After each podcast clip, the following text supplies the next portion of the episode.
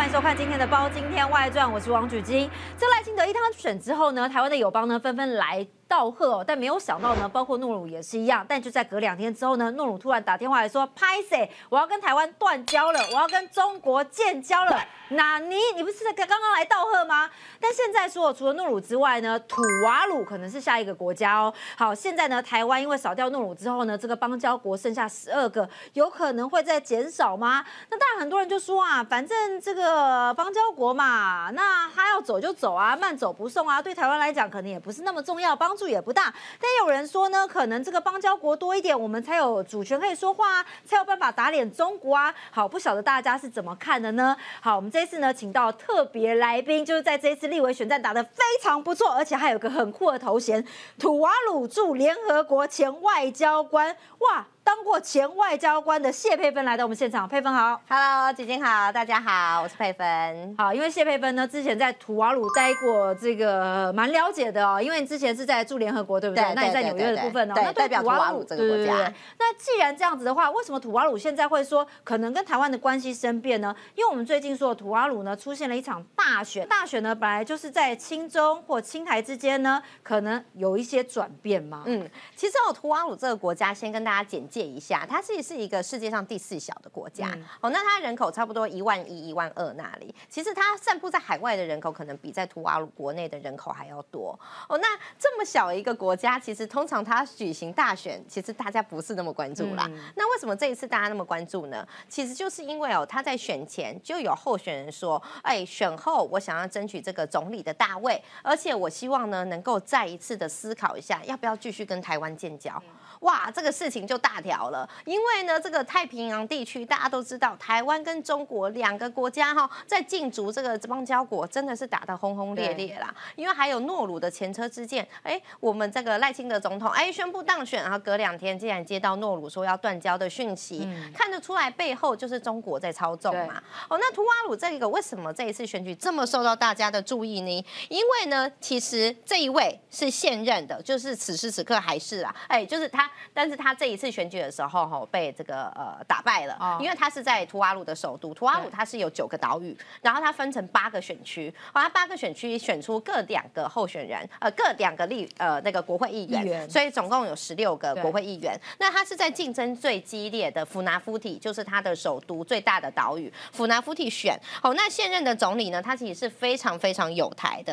哦，那很可惜的是，他并没有连任。哦，所以说，哎，那这个很多的报道啊，他就。直接说啊，有台的总理啊，就是呃没有办法连任。其实我跟大家讲，这一次哦，图瓦鲁的选举，其实大部分议题还是他国内的啦，还是他们大家自己呃比较关心的一些议题。所以说，你说因为他有台而没有连任，其实这是一个有点错误的连接。应该说他的立场是有台没错，可他是否连任跟他是不是有台，其实不是同一件事。可是大家就会看说，那到底是有台连任的多，还是有中连任的多？对，我们就继续看下去哦。那接下来这一位呢是。财政部长，好，就是这一位，就是我们的纳塔诺，好，台下面的财政部长，哦，他虽然是他的财政部长，但是他在这个台湾中国议题上是比较不一样的意见，是比较轻松。对对对对对，他叫潘恩纽，哈，跟这个驻。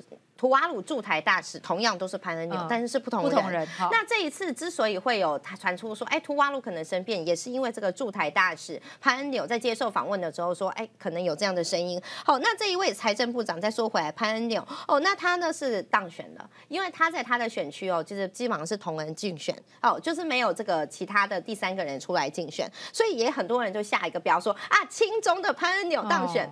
对啦，他是当选没错，他也是可能比较希望跟中国好，可是因为他的选区其实没有第其他的人出来竞争，所以他是当选，但这也是跟他是否亲中没有关系。好，继续再讲，哎，还有一位很重要的，他是前首前总理哦，这个索本加，索本加在二零一三年到二零一九年的时候是图瓦鲁的总理，那在那之前他是图瓦鲁的驻台的大使，所以他跟台湾也是非常非常理解。那他当然担任总理的期间呢，二零一九年他有来台湾。湾，所以他其实也是被人家认为说是非常亲台的。好，这一次呢，因为现任的总理啊，很可惜没有办法连任，所以他已经拜拜了。之后，现在目前呢，想要来竞争总理之位的，就是这两位。嗯，好，就是这个潘恩纽跟索本加。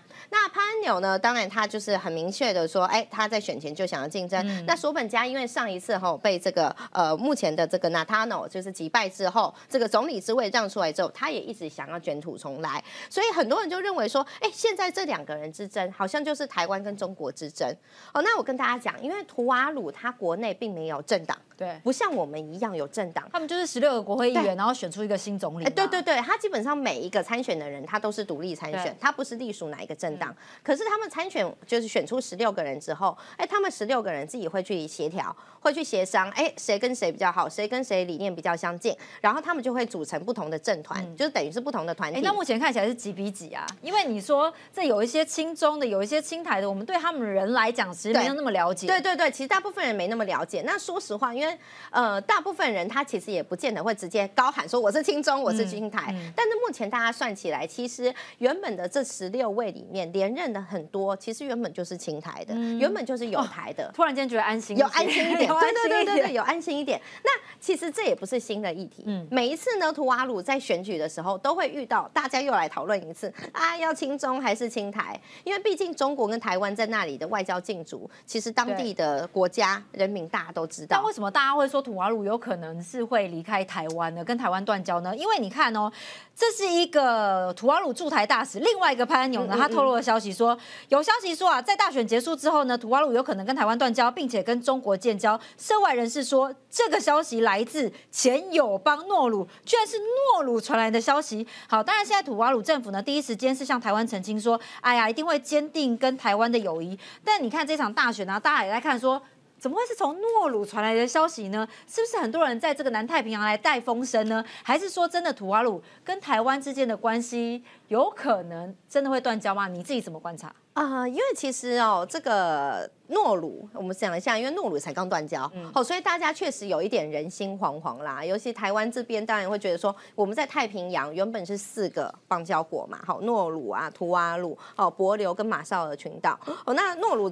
离开之后就剩三个，当然大家都会担心哦。那因为呢，图瓦鲁其实图瓦鲁不像诺鲁，诺鲁其实以前有选边站。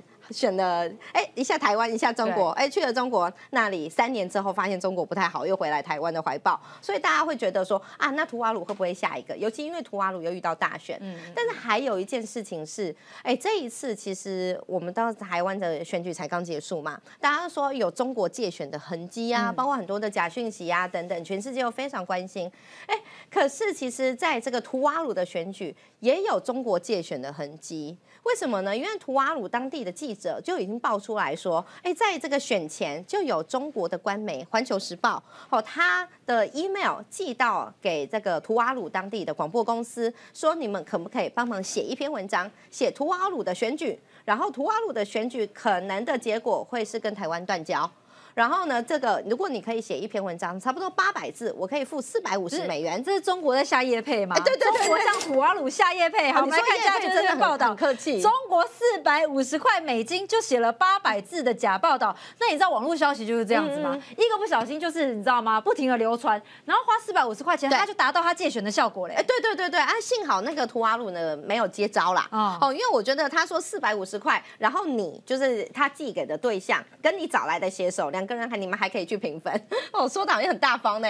对啊，那你就可以看得出来说，他们的借选真的是无所不用其极。没错，然后为什么后来很多人去去查说，哎，为什么图瓦鲁驻台的大使会突然间说，可能这一次选后有可能会换边？哎，有一个消息来源，好像就是诺鲁那一边相关的人士放出来的。所以其实我可以看到，我们可以看得到的是，中国不只是把图瓦呃把诺鲁挖到他那一边去，甚至透过诺鲁。想要再放一些影响图瓦鲁的政局的消息，我觉得这其实是很全面的，想要借选，全面的想要在图瓦鲁的选举之前去影响他们，以及在选后带风向。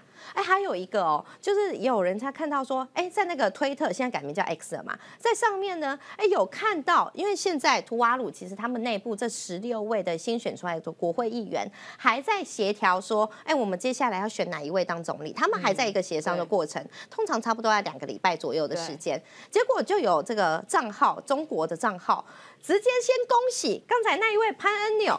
就说亲中的那个已经当选了恭喜他当选当选图瓦里的图瓦鲁的总理，然后还说哈，那之后会跟中国建交哈，做好朋友。哎，奇怪，人家都还没有选出来，你是预知未来，还是你是想要去影响未来？对，所以其实你这个过程中就可以看得到说，哎，中国想要介入这个图瓦鲁的整个政局，这个意图还有他的整个动作都非常。这代表说赖清德当选对中国真的有伤，伤到连图瓦鲁他都要开始做叶配。是是是是是，这个叶配范围很广。大战也觉得很奇怪。哦，你看哦，其实很多人说，那站在台湾立场，当然不希望断交嘛。我们邦交国是越多越好，朋友是越多越好。但是站在诺鲁跟土阿鲁的立场来讲，经济就是一个考量。哎，对对对对，因为你之前也帮土阿鲁发生过嘛，在联合国，他们到底遇到什么样的困境呢？难道过去？台湾给他们帮助还不够多吗？诺鲁也是一样啊。台湾给他们帮助不够多呢？人家说假龟鸡在拜楚桃嘛，那他们没有要拜楚桃的意思吗？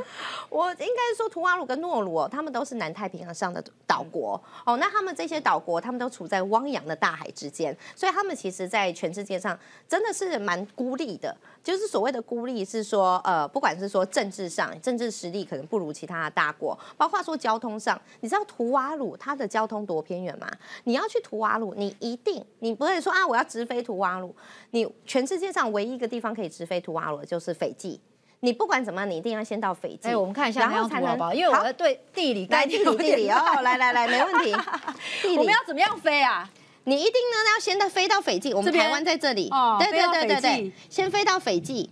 哦，再到土瓦鲁。对，那因为他可能也不见得有直飞，你要先想办法到斐济，哦，然后再从斐济到图瓦鲁去。好，那斐济到图瓦鲁呢，每个礼拜只有两班飞机，所以你错过礼拜二的就要等礼拜四的，然后再错过就要等下个礼拜。而且它是小飞机，四十几个人的飞机，所以它其实这一段路程的的飞机票哈，其实堪比你飞更长途的。哦，对，好几年前它就已经，因为最近我没去查哈，好几年前它就已经是两千五百块的澳币。澳币这样多少钱？澳币跟美金差不多，就是六七万块了。对。其实很贵的，是要这样一段啊？对，因为那个时候我们图瓦鲁的，因为图瓦鲁的，我我人是在纽约啦，我是在联合国总部，但是他们从图瓦鲁来开会的官员都会说，因为他们一定要从图瓦鲁飞出来到斐济，然后斐济再转机，再转转转沿路转到纽约，他们都会说，哦，这一段路程是最贵的。对，所以我就会常常听他们说，那他们国家真的是很不方便，很遥远。那你看这么遥远的一个国家，很多人说啊，那你可以发展观光啊。对不对？你有这种大自然的景色啊，海景等等，漂亮啊，对，像马尔蒂夫一样，对对对对对对对，潜水啊等等的沙滩，哎，它附近的几个国家发展的不错，像我们刚才讲的斐济、帛琉啊，都发展的很好。对可是图瓦鲁它太偏远了，还有它太小了。它所以它连观光都发展不起来。你认为你今天去观光，你有一个好不容易休假了，然后你需要先千里迢迢斐济，然后等那个好不容易搭得上的图瓦鲁的班机飞到班图瓦鲁去，所以图瓦鲁其实连观光都发展不起来。那这样的话，中国就很容易上下其手了。因为如果一个国家连观光都发展不起来的话，那到底中国在里面？我给你一些经济，我给你这个钱，就像诺鲁一样嘛。对对对，所以他也很难有自己的工厂，因为他所有的东西都是外国进口，主要都是澳洲、纽西兰进口过来。然后所以说，你刚才说这个国家的状况怎么样？这个国家确实是全世界上最低度开发的国家之一。那它大部分的呃很多的商业活动几乎都只是自给自足的哦，捕鱼自给自足啊等等的，所以它是需要大量的靠外国的援助、国际的援助、国际的帮忙哦。那它几大的援助国？包括说，在它附近的澳洲啊，哦，你看澳洲啊、纽西兰，这都是它的区域的大国。然后接下来就是台湾、日本，好，还有它的前殖民国英国，好，还有在这里着力甚深的美国，基本上是这一些国家跟它的来往是最多。哦，那所以这个国家像。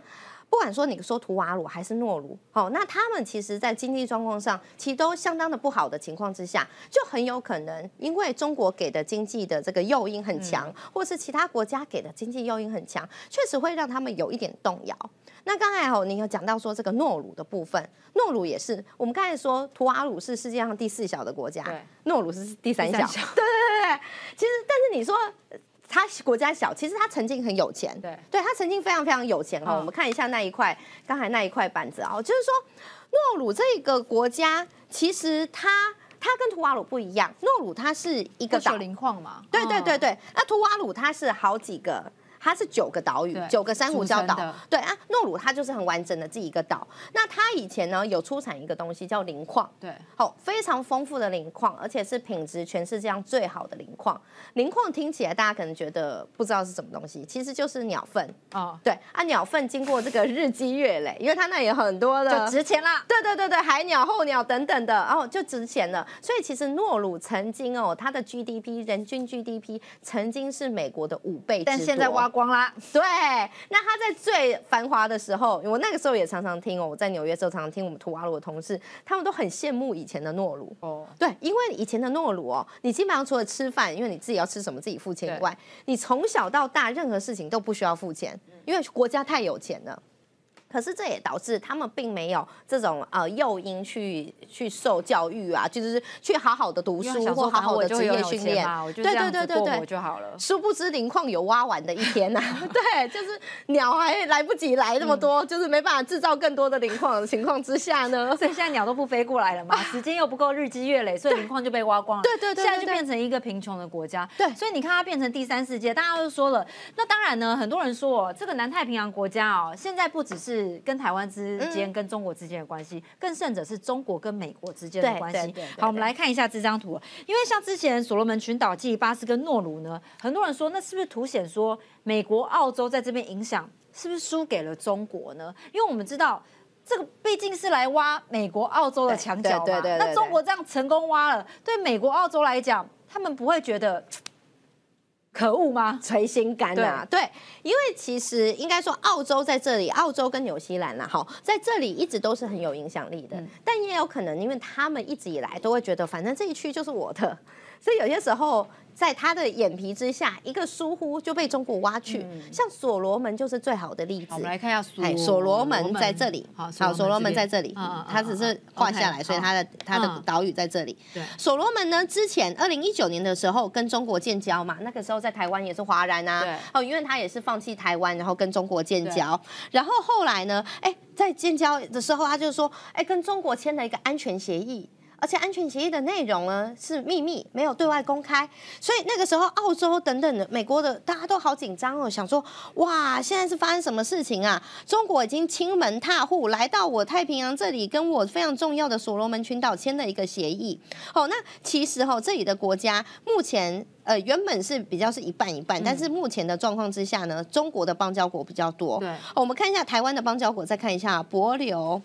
国六这边啊，对，然后诺鲁现在不是了，这张很生气，诺鲁先给他打个叉叉，所罗门也先给他打个叉叉，对对对对，图瓦鲁是，嗯，目前是啊，我们录影的当下是，对对对，马绍尔也是，马绍尔也是，对，那还有嘞，梅巴布纽瓦几内亚嘞。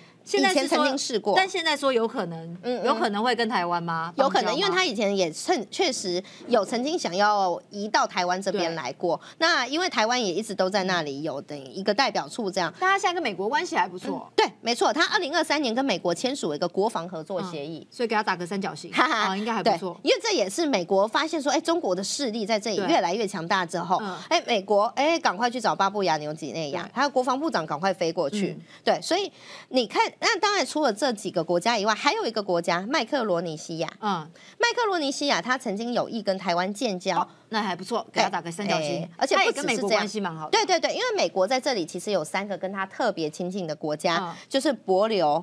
马绍尔群岛跟麦克罗尼西亚，他们有一个叫做 Freely Associated States，就他们跟美国之间有一个盟约。那基本上美美国提供他大部分的援助哦，包括说安全上的呃各种的这个保护啊等等的。好，那所以这三个国家你在联合国里面大会，你就可以看到这三个国家基本上都是跟着美国投票。但斐济嘞？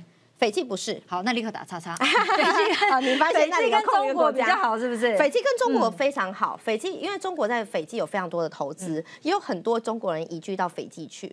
哦，所以啊，你可是你说斐济哦，因为我们对我们台湾人来讲，斐济就是一个旅游景点嘛。大部分人我刚去联合国就是帮图瓦鲁服务的时候，我也觉得斐济就是一个旅游景点。但我后来发现，哎，我旁边这些图瓦鲁人每天都在讲斐济，斐济，我才知道说斐济是他们这些岛国的老大哥。嗯，其实斐济在那里讲话蛮有分量的，因为相较之下，斐济它的资源比较多，它的国土比较大。对，然后它那里也有学校啊，因为像图瓦鲁他们有大学，对对对对，所以大家例如说要服呃要就学啊，要就业等等，都会到斐济去。哦，所以说，哎，斐济在斐济中国影响很大的情况之下，确实会有一些外溢的效果，就会影响到其他国家。因为这里变成是美国跟中国的竞逐之地嘛，那为什么有很多国家？考虑中立呢？因为我们知道过去中国可能在这边有一些资源付出，但是逐年减少。对对对。那对这些南太平洋岛国来讲，他也会觉得说，你当初答应要给我的，你现在没有给我嘛？因为包括像是以前中国是每年提供二点八亿美金，到二零二一年剩下二点四亿哦。那去年承诺的金额只剩下四分之一哦。所以这些岛国可能要想说，啊，万一哪一天我没有利用价值，你会不会就把我棒散了呢？我觉得这其实是很吊诡的一件事情。为什么中国会逐年增呃逐年减少？当然，一方面也是因为疫情之后，好，然后二方面是这里有些国家他们也认清说，中国给的很多资源其实是个陷阱。哦，就是很多国家它会陷入一个债务的陷阱嘛。像之前在斯里兰卡啊，在其他国家大家都看到。然后还有一点是，当中国挖台湾的墙角越挖越多之后，会发生什么事情？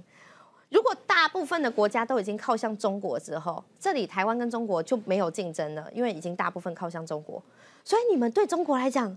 就没有那么高的利用价值了，对对对，因为当两个势均力敌的时候啊啊，我再出高价一点，然后我看看台湾能不能加码，然后再加上去。可是当你们大家都已经是我的囊中物，你们大家都已经靠向我这一边之后，他自然会觉得，那我就把我的重心放在其他地方啦。你们这里，哎，你看啊，因为我叫你签个安全协议，你就签下去了嘛。好啊，我叫你，哎，我的投资，哎，在你好多国家都已经很深入了，所以自然而然。当这个整个太平洋都过去之后，整个大太平洋岛国都过去之后，他会觉得自己已经。利用价值没那么高了，你的你自然你能够拿到的价格就没那么高了，所以这是他们考虑宣布中立的原因吗？有些国家他也会觉得说哈啊，虽然说每天在台湾跟中国之间可以叫价啦，但是也是很累哈，因为你就是很像走钢索一样哦，因为你只能在一边之中做选择，所以有的国家它内部可能会觉得说啊，我们可不可以，例如说两边都做朋友？像之前图瓦鲁哈，他的外交部长就有透露过，他说其实中国有曾经去接触他们，说希望他们可以跟中国建交，可是他们说没办法。好，那中国那个时候也提出说，不然我帮你建一个人工岛屿，哦，因为你不是国家快要沉没了嘛，因为你国家很小嘛，然后这个海拔又很低，我帮你建人工岛，可是唯一的条件是你要跟台湾断交。那那个时候，图瓦鲁外交部长说他他们不愿意哦，他们说要么就是两边都建交，不然的话就就是人工岛要付钱嘛。对啊，对对对对，你还要付，可能他一开始承诺说我帮你建，结果最后是你要买单啊等等的，因为毕竟中国这样的事情很多嘛，很多港口啊、铁路、公路都是啊说我帮你建，哎，结果老半天怎么中国来的投资可能不到他承诺的四分之一，那你其他的包括说哎，怎么工人也都是全部中国来的，那我当地的就业人口也没有增加。达到，所以很多这一类的问题啊，那有些国家可能会觉得说啊，我不想要卷入，可是。很抱歉，因为他们刚好就是在一个战略非常重要的位置。虽然这些国家不大，但是你看看哦，这里有一个是什么？我们刚才没有特别讲，因为它不是国家，它是美军基地——关岛。关岛，你这些国家、这些小岛都在关岛附近。关岛是多么重要的一个美军基地呀！好，然后再过去就是夏威夷，也是非常重要的这个美军的一个基地、一个重点。所以你在这中间，你不可能不卷入这不卷入这个台台湾还算好，但是这样美国、中国之间的竞争。非常重要，对对对对对，这些战略地位太重要到，不管说是你安全上的考量，还是说你经济价值上。好，因为这里都是远洋渔业非常发达的地方，这些其实都让这些小岛国，好，在不管是他愿意不愿意，他都已经卷入了这个大国之间的这个地缘政治的争逐之中。好，不过大家也说呢，像这次诺鲁跟台湾断交之后呢，包括有些专家学者说啊，被 k 了一 k 呀，啊，慢走不送啊，那你自己怎么看呢？因为很多人也会说，那台湾的邦交国当然是越多越好啦，因为这样子的话才可以在国际之间为台湾发声。对，但也有人说，没关系啊，我们台湾。像是跟美国啊、欧洲啊、日本啊，我们也都没有建交啊。对，那我们只要有一些实质上合作，这个比较靠谱吧？那你自己怎么看呢？哎，我是觉得两个都要啦。哦，这个担心了吧？我们当然然也希望两个都要啊。否决我这个答案，对啊。你自己真心的觉得呢？我真心觉得，但邦交国要维持不容易啊。给大家稍微看一下哈，这个是。一九八九年，哇，那一年我才两岁，就是一九八九年的一个英文的期刊，他写什么呢？他写这个外交的争夺哈，在这个 South Pacific，在南太平洋上，PRC 跟台湾，就中国跟台湾在南太平洋上的外交争夺战。哎，在一九八九年就讨论这个议题了。没错，这是我想要强调的。一九八九年的这个英文的杂志。就已经在讨论这个，就已经成为一个话题了。所以你看得出来说，这个事情其实已经由来已久，就台湾跟中国在南太平洋的争夺战已经由来已久，不只是南太平洋，在全世界的外交争夺战都由来已久。所以你说我们呃邦交国重不重要？我觉得是有它的重要的的地方啦。好，那首先是看说。有一些邦交国，它很有一些实际，这样说实际可能。这样说可能真心在联合国可以为台湾发声，那有一些可能就是你帮助他，但他又是个点点或者什么事情都没有做嘛？对，因为有些国家其实是大部分我们的邦交国在联合国的大会里面都会帮台湾发声。每年九月联合国开议的时候，哦，都会每个国家都会上台，不管总统、总理或外交部长，哦，都会去那里发表一个国家的这个演说。然后呢，我们的邦交国就会在里面提到说，台湾应该要有意义的参与联合国。那这件事情。还是有意义的，虽然可能有些人觉得这些人讲话很无聊啊，哦，或者是每年都讲一样的，可它可以形成一种，哎，国际上有这一些国家支持台湾，对台湾有什么样实质的帮助吗？啊，因为我们这个你说实质上帮助哈，就是想象说，哎，可不可以让你。就是多多吃一碗饭啊，多赚一些钱，可能这一时之间没办法。可是它是有国际法上的意义，代表说，哎，台湾还是有这些国家在支持，支持着台湾不只是一个主权独立的国家，更应该参与国际组织。所以它的重要性是在这里。那邦交国，我刚才说，其实像中南美洲的邦交国，还有一个更特殊的一个一个功能。嗯，这样说功能可能也不是那么精确，但是就是说，我们不是每一次啊，我们的总统都会出访中南美洲吗？然后都会过境美国。对对对。好，那你一定要有，你要过境美国，代表你有一个目的地嘛？目的地嘛，对对对过境嘛。所以这一些的南美洲的国家，呃，这个南太平洋的国家，他们还肩负一个这样子，让我们可以过境美国的那个是不是功能？是不是？有些人是觉得说，对啊，那如果你中南美洲都没有邦交国的话，请问你要怎么过境美国？哦，所以也不能邦交国完全是对对对对对，当然你还是可以啦，或者是说你先飞到美国去加完油，再飞到图瓦鲁之类的，飞回来 或什么嘛？对对对对，比较大比较大一圈嘛。所以其实啊，有的当然还有说，不管是说，哎，我们跟透过这些邦交国进去一些国际组织，就是或者是说他们。在国际组织里面提供我们一些资讯，所以这些是邦交国的一些实质的用途，呃，实质的一些对我们的一个功用啦。好，但是另外一方面，确实因为世界上很多的大国跟我们并没有邦交，但是他们对台湾支持力道也没有少，所以这是为什么我说。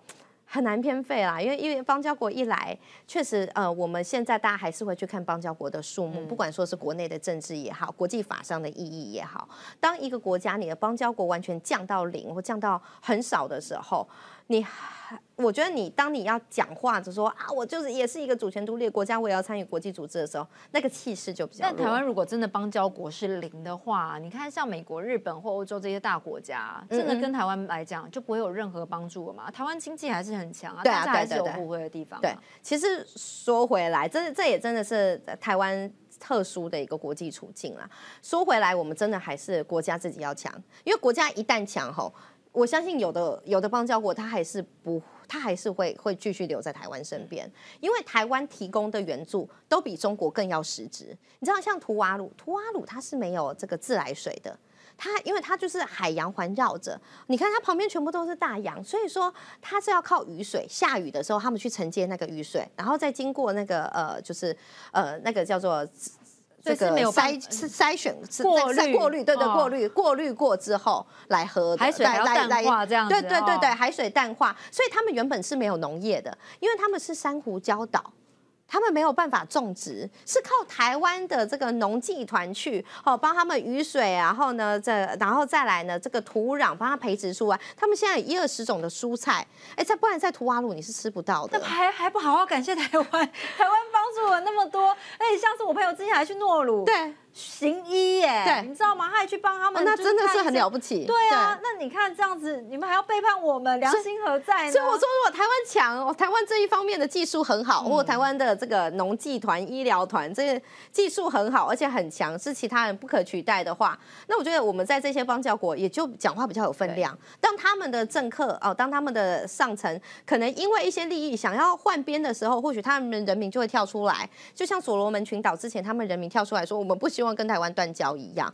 哦，那当然有的时候人民跳出来有效，有的时候可能不见得马上有效。可是当像我们我刚才讲的图哈鲁的例子，台湾人在那里的贡献这么大的情况之下，你还想要换到中国那里去吗？到派去嘛？你换到中国那里，他可能就一开始跟你撒一些大傻币，撒完一次之后就没了。嗯，这些农技团、新鲜蔬果可能就没办法继续吃罐头。好，所以你看哦，台湾终归一句啦，经济还是很重要哦。但你看哦，赖清德当选之后呢，其实是也是等于给习近平打脸嘛。那对习近平来讲呢，他应该觉得很牙痒痒的。但你不要忘记哦，中国也是有不少敌人的哦。其中一个是谁呢？印度。好，我们来看一下最近有印度学者说什么呢？他说，印度跟台湾呢可以重新定义双边交往的轮廓，可以在多方向强化双边关系，包括人员交流、经济跟高科技，还有教育等等领域。好，包括也有中国专家呢，就在印度这边评论，呃，印度智库的中国专家在这个印度这边评论，就说现在或许是印度摆脱历史犹豫，大胆跟台湾交往的时刻了。是不是有很多国家可能内心也很希望跟台湾多多交流？对，其实像印度，它已已经表达过好多次了。但我们一开始的新南向政策，某一层程度上，印度也是非常重要的其中一个目标国、哦。因为印度一直都跟中国不太合嘛，他们一直有边境的问题，尤其又两个都是比较类似的这样子新兴的大国，所以他们一定有他们的争夺的部分。哦，那其实印度也是很大的商场，很大的商机，所以之前他们也一直说想要学中文。然后呢，想要学中文，他们不敢去跟中国人学哦，嗯因为怕说对啊，怕说你学到的，呃，可能因为他其实有一个部分想学中文的一个原因，也是一个军事，有一部分是军事的原因，对，所以他们那个时候也就是，哎，希望台湾能够多派一些中文的教师啊，等等。反正是像印度是台湾人，有些时候比较适应不良，所以去的人没那么多啦。对，但不只是说印度，像你看立陶宛也是。哎，立陶宛明明就还在跟中国有邦交的情况之下，哎，他就让台湾去挂牌，而且用台湾的这个名字，这个中国气得痒痒痒啊！然后包括说捷克啊、斯洛伐克，你看这些东欧的国家，因为他们以前都是共产党所统治过，所以他们更加知道，哎，中国共产党它的状况是什没有么样。慢慢感化他们就对了。对对对，而且其实你说这些国家一开始在“一带一路”的时候，哎，有的是敞开大门欢迎的。哎捷克一开始的时候说，哎，欢迎欢迎来来，把我当做你“一带一路”往欧洲的大门。结果后来发现不对耶，这个“一带一路”怎么带来的麻烦比好处还要多？所以其实很多国家是中国在那里大力的投资后，或者是大举的，等于是经济的去呃入侵，经济的进入那个国家之后，其他他们当地国当地的人民发现好像不太对劲，所以像印度啊，像东欧这些国家，其实真的都是我们可以好好发展的。哎，那佩芬，我问你最后一个问题哦，你说。诺鲁已经两进两出了，如果他这次再回来，还要收吗？哇，这个当然我们还是希望他能够这个呃。呃，就是弃暗投明啦，然后那再度回到台湾的所以还是要收，就是我是觉得，啊、我这个看为难啦。为难真的很为难呢。对啊，因为不收的话，感觉你知道，如果人家要来，我我们不收，哦感觉又有一点。毕竟我们现在邦交国的数量真的是在中国的这个打压之下啦。你看，就是他把这个邦交国当做政治工具嘛，嗯对，所以要收。